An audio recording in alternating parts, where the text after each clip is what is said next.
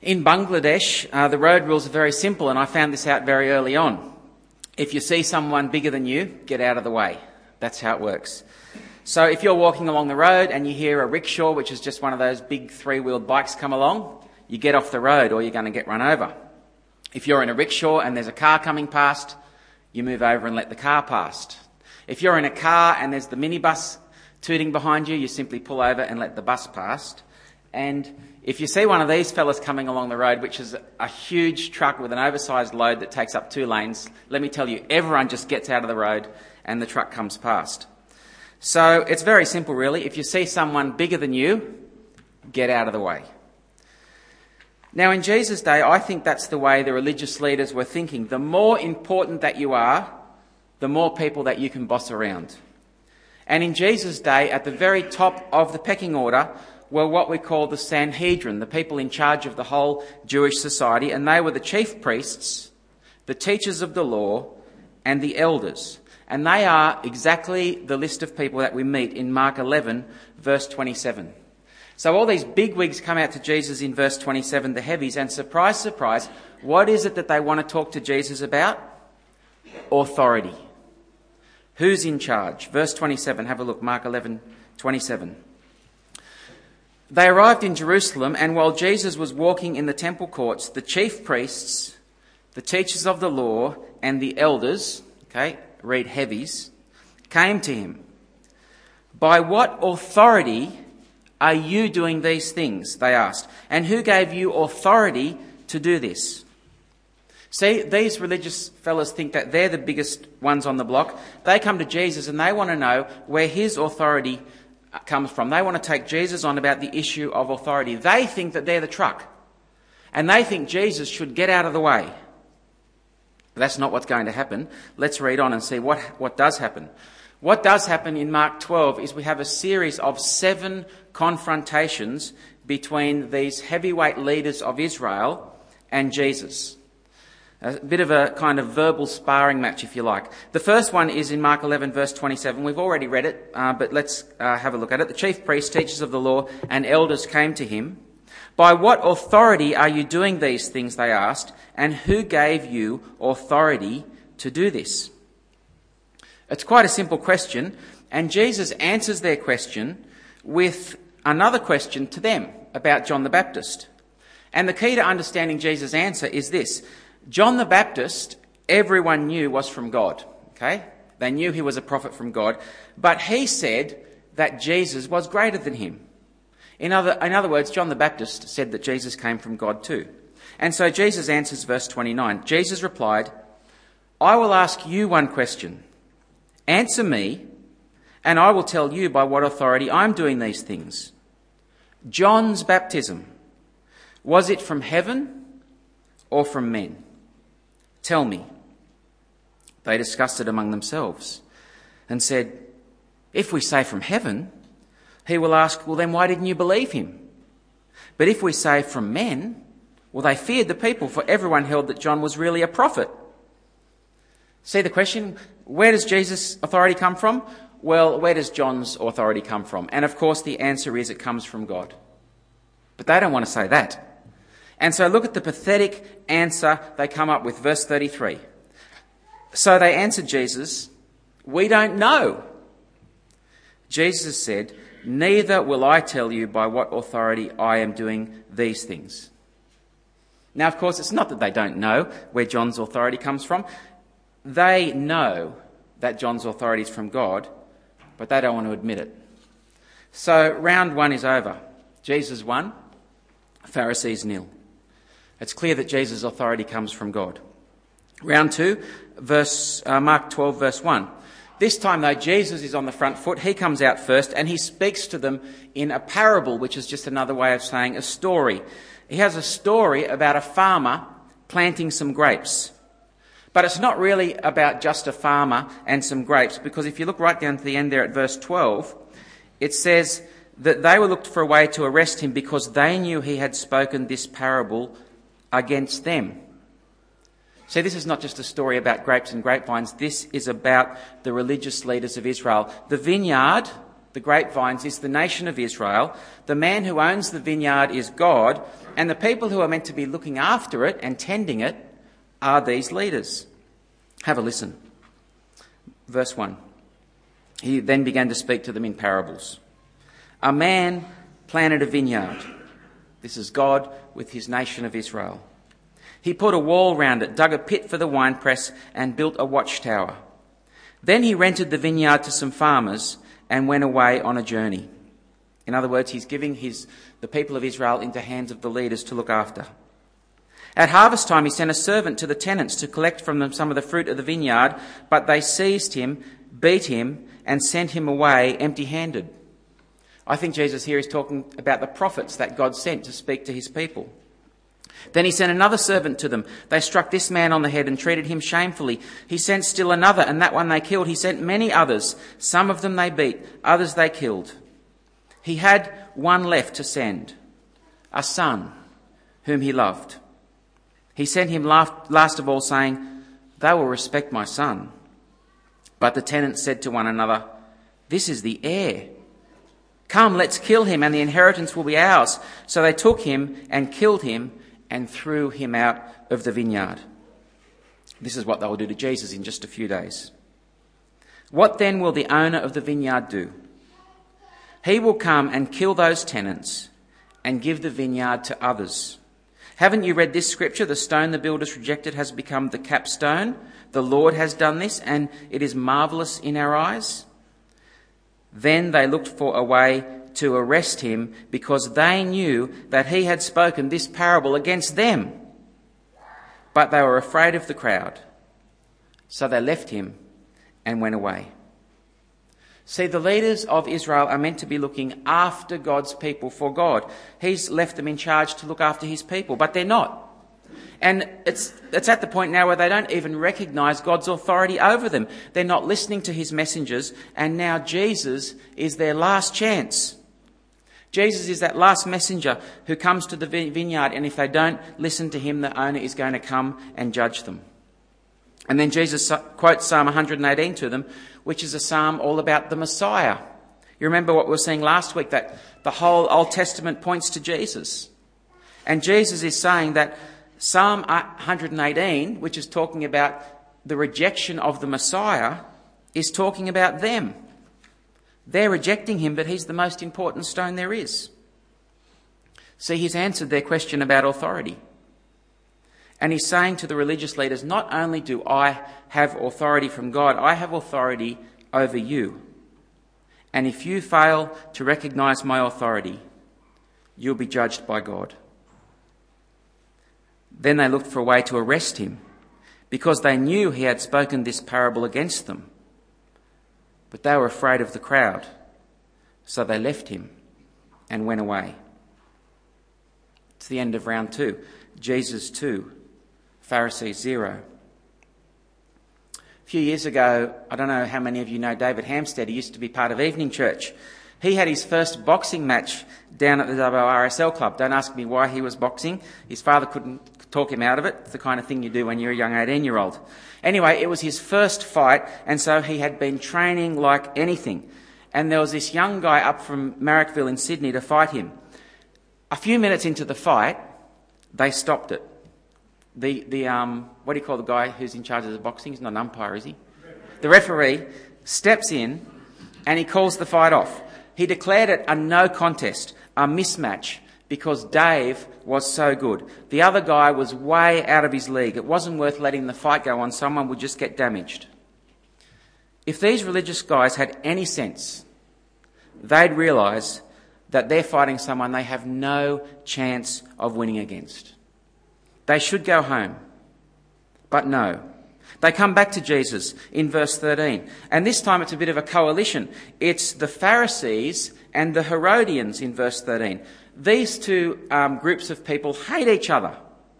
And in the very thing that they argue against, political loyalties, they come to test Jesus. The Herodians would have been for paying taxes to the Romans and to Herod. The Pharisees would have been against it because they're very Jewish in their um, loyalties. But maybe these two enemies united can beat Jesus. Verse 12. Later, they sent some of the Pharisees and Herodians to Jesus to catch him in his words. They came and said to him, Teacher, we know you are a man of integrity. You aren't swayed by men because you pay no attention to who they are, but you teach the way of God in accordance with the truth. Why not start with a bit of flattery? Butter Jesus up, not a word of it they believe, but anyway. Then it comes to the question, verse 14. Is it right to pay taxes to Caesar or not? Should we pay or shouldn't we? I'll tell you the trick to this question. If Jesus says pay taxes to Caesar, the Jews are not going to like his answer. They hate Caesar. This is their land, this is their temple. The Romans have come in and forced them to pay taxes. But if Jesus says don't pay taxes to Caesar, well, he's going to be reported for speaking against Caesar. He's in charge after all. So this is a political question aimed to trap Jesus. Whichever answer he gives, he's in trouble. How will he get out of it? Verse 15. But Jesus knew their hypocrisy. Why are you trying to trap me? He asked. Bring me a denarius and let me look at it. They bought the coin. And he asked them, Whose portrait is this and whose inscription? Jesus asked them to bring him a denarius, a Roman coin. I ordered one off eBay. It just looks like this. I think I've got a picture of it. Jesus asks whose portrait is on it. On the front, just like we've got the Queen Elizabeth on our um, coin, there's a portrait of the Roman emperor of the time when it was made. It's actually that word portrait is the same word in Genesis 1:26 where it says we are made in the image of God. In other words, whose image is on this coin? And whose inscription? Jesus is asking about two things, and it becomes plain if you've seen one of these coins. On the front is the image. This one's got Emperor Augustus. And on the other side is his inscription. See? Augustus in funny Greek letters. So whose image and whose inscription is on the coin? Caesar's, they replied. And Jesus says, Give to Caesar what is Caesar's, and give to God what is God's. What a lovely answer. See, this is just a piece of metal. It was made by Caesar anyway. It belongs to Caesar. Give it to him. It's not going to hurt you. But give to God what is God's. And what is God's? You and I are. We're made in the image of God. God's image, God's portrait is on our lives. Genesis 1:26. Give to Caesar what is Caesar's, your taxes, and give to God what is God's? Your life. And we're back where we started, aren't we? Jesus is saying to these religious leaders, How dare you march around here thinking you have the authority? Even your own life does not belong to you. You belong to God. Give to God what is God's. And it says, They were amazed at him. Jesus 3, Pharisees 0. Scene four, and this time there's a new opposition, fresh blood if you like, the Sadducees. They asked Jesus the most convoluted question that you could ever dream of about the resurrection. There's a man who marries a woman and the husband dies and she marries another woman and that husband dies and on and on it goes seven husbands later. It's, it's just a crazy question. But we see why they're asking it in verse 18. Have a look right at the start there, verse 18. then, you, then the Sadducees who say that there is no resurrection came to him with a question. See, this question is not about marriage at all. It's about life after death. And there's two things we need to know about the Sadducees. One is they don't believe in the resurrection. And secondly, they only believe in the first five books of the Old Testament Genesis, Exodus, Leviticus, Numbers, Deuteronomy. That's the Torah. They were the books that were written by Moses. For, for the Sadducees, they didn't like the rest. They didn't read the rest. The rest speaks all about the resurrection. So, they had the first five books of the Old Testament. They, did, they didn't believe in the resurrection. And what does Jesus do? He shows them from the first five books of the Old Testament that there is a resurrection and he jams them for not knowing it. Verse 24, Jesus replied, Are you not in error because you do not know the scriptures or the power of God? Verse 26, Now about the dead rising. Have you not read in the book of Moses? See the very book that you believe in? In the account of the bush, how God said to him, I'm the God of Abraham, the God of Isaac, and the God of Jacob. He's not the God of the dead, but of the living. You are badly mistaken. See, he shows them from their own scriptures that there is a resurrection. Jesus four religious leaders 0. I love the next scene because um, in the next scene, one of the very teachers of the law who's been watching this argument go on from the outside starts to come round to Jesus' way of thinking. He's actually won over by Jesus. He notices that Jesus has given them some good answers. Verse 28. One of the teachers of the law came and heard them debating. Noticing that Jesus had given them a good answer, he asked Jesus, Of all the commandments, which is the most important? This is a good question, isn't it? This is not a trick question, this is a genuine question. And so Jesus answers it with a genuine answer. The most important one, Jesus answered, is this Hear, O Israel, the Lord our God. The Lord is one. Love the Lord your God with all your heart and with all your soul and with all your mind and with all your strength. And the second is this love your neighbour as yourself. There's no commandment greater than these. Well said, teacher, the man replied. You are right in saying that God is one and there is no other but Him, and to love Him with all your heart and with all your understanding and with all your strength, and to love your neighbour as yourself is more important than all burnt offerings and sacrifices. This is the opposite of what we saw last week, wasn't it? Where they were all caught up with their religion and not loving God. When Jesus saw that he had answered wisely, he said to him, You are not far from the kingdom of God. And from then on, no one dared ask him any more questions. Did you notice this scene doesn't, doesn't have the same tension as all the others? It seems as if this guy is genuine. And Jesus answers by saying, You are not far from the kingdom of God. And then we read, From then on, no one dared ask him any more questions. Isn't that last line interesting? From then on, no one dared ask him any more questions. What is it that stopped them? It wasn't Jesus' clever answers. It wasn't Jesus exposing their hypocrisy. It wasn't his message of judgment spoken straight at them in the story about the vineyard. That doesn't stop them asking questions. But when one of their own, when one of the teachers of the law actually starts listening to Jesus and actually thinks that Jesus might be right, well, from then on, no one dared ask him any more questions. They don't want more people being converted over to Jesus. And so for the, religious leaders now, it's too close to the bone, it's over. But not for Jesus. Jesus, you see, is just warming up. And so in the very next verse, verse 5, Jesus gives them a riddle that they can't solve about the Messiah being a descendant of David and so on. And in verse 37 it says, The large crowd listened to him with delight. And even those, though these religious leaders have no more questions for Jesus, Jesus has some more things to say to them.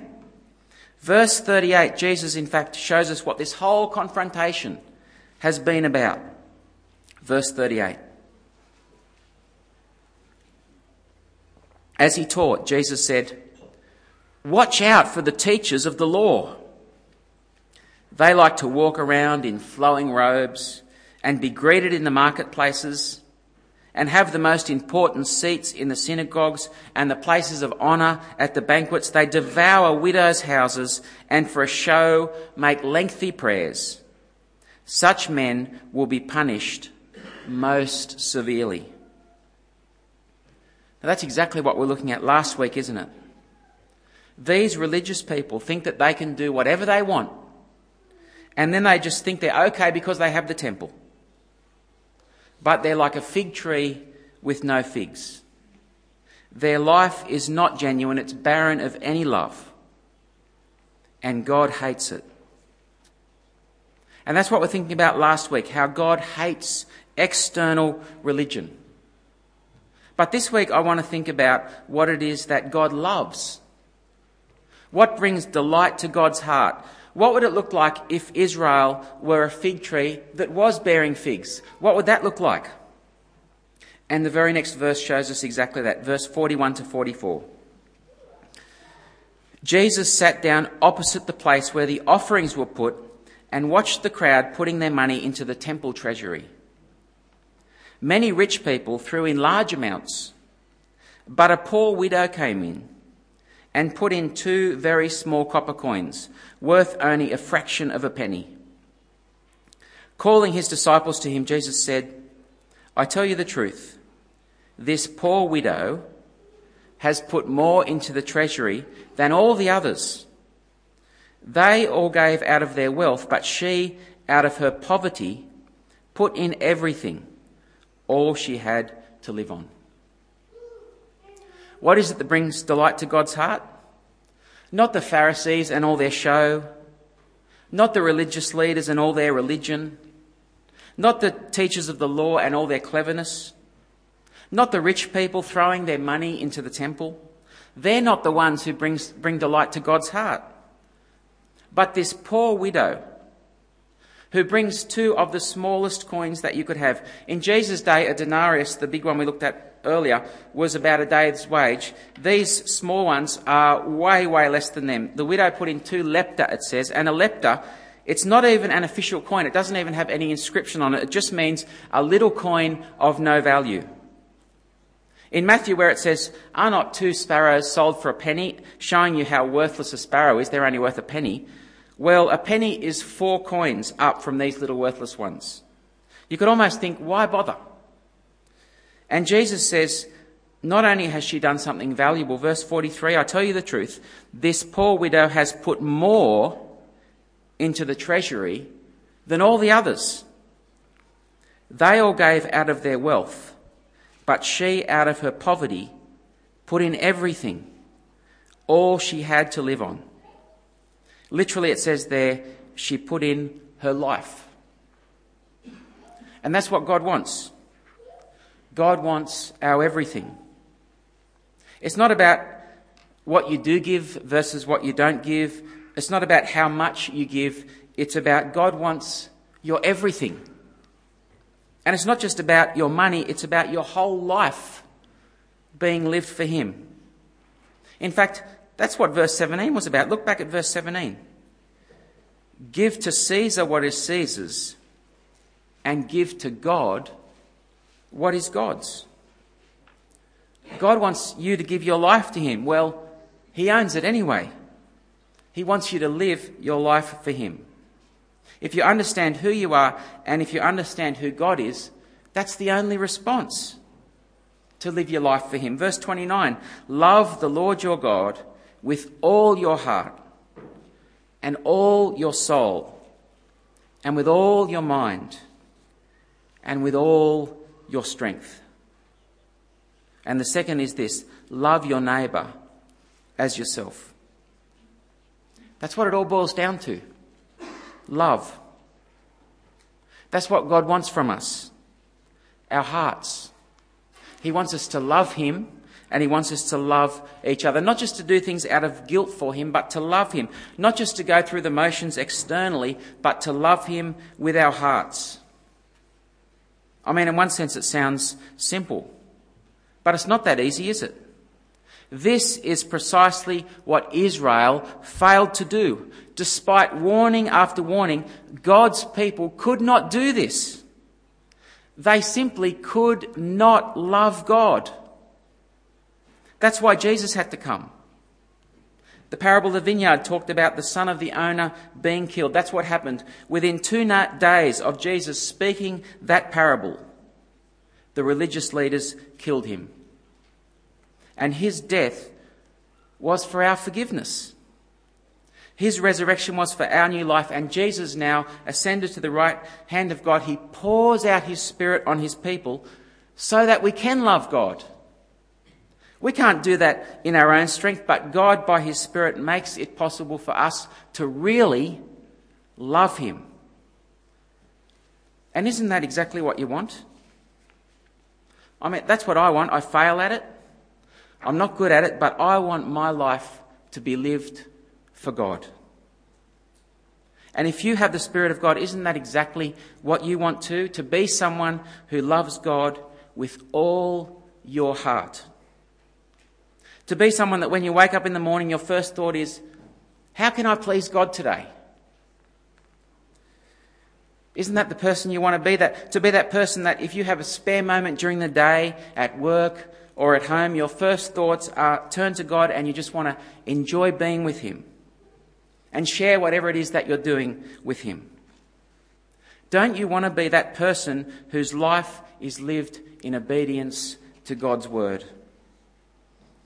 That's the Spirit of God in you. And when you meet people who are on fire for God and who have an obvious passion for Jesus and their lives are lived for Him, isn't that the kind of person that you want to be like? I mean, who wants to be that lukewarm, half hearted person who disobeys God and gets their life in a mess and their life is burdened with guilt?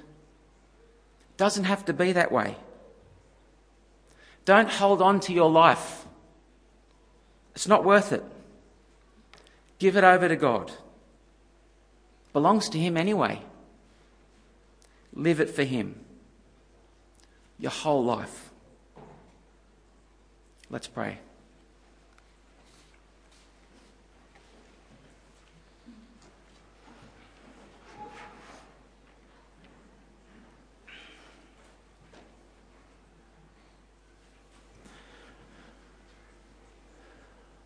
Father God, you're our creator.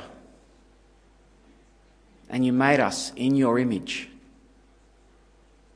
like you, to love you and to live for you. And yet, Father, we follow that lie that Satan sold us in the garden that somehow life can be better without you. Or that we'll miss out on things that if we follow you. Father, nothing could be further from the truth. Thank you that through Jesus, even though we have ignored you and rebelled against you and failed to love you, that we can be forgiven. Thanks that you love us that much. And Father, we pray that we would love you with all our mind and with all our heart. Father, by your Spirit, we pray that you might help us to live our lives for you. And we pray this in Jesus' name. Amen.